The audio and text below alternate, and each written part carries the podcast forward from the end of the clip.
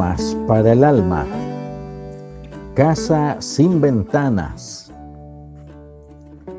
Y hablóles Jesús otra vez diciendo, Yo soy la luz del mundo, el que me sigue no andará en tinieblas, mas tendrá la lumbre de la vida. San Juan 8:12 Hace algunos años que en una ciudad se edificó un edificio para los ciegos.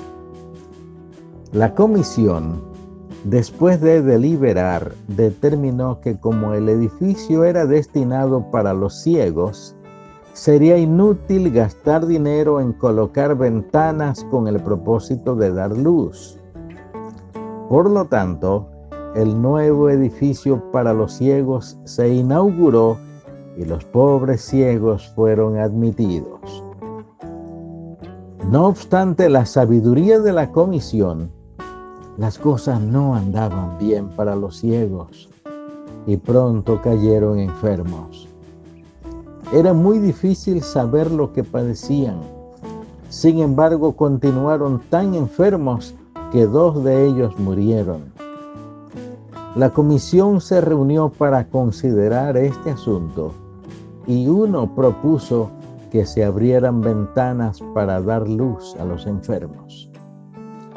Teniendo luz, las caras pálidas de los enfermos ganaron color, recobraron energía y muy pronto mejoraron.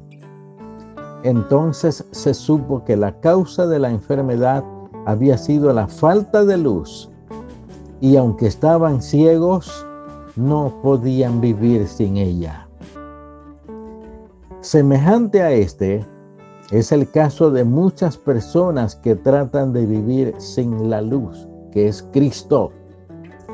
Edifican paredes de pecados y de vicios y tratan de apagar la luz de sus conciencias y mueren espiritualmente. Ante este hecho real, en un mundo alejado de Dios, resuenan poderosas y certeras las palabras de Jesús.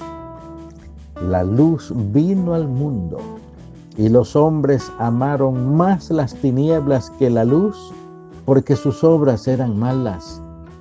Porque todo aquel que hace lo malo aborrece la luz y no viene a la luz porque sus obras no sean redarguidas. San Juan 3, versículos 19 y 20. Oremos. Padre Santo, cuánto necesitamos que la luz de tu Hijo Jesús nos ilumine el sendero de la gracia y de la vida. Él nos dijo, yo soy la luz del mundo.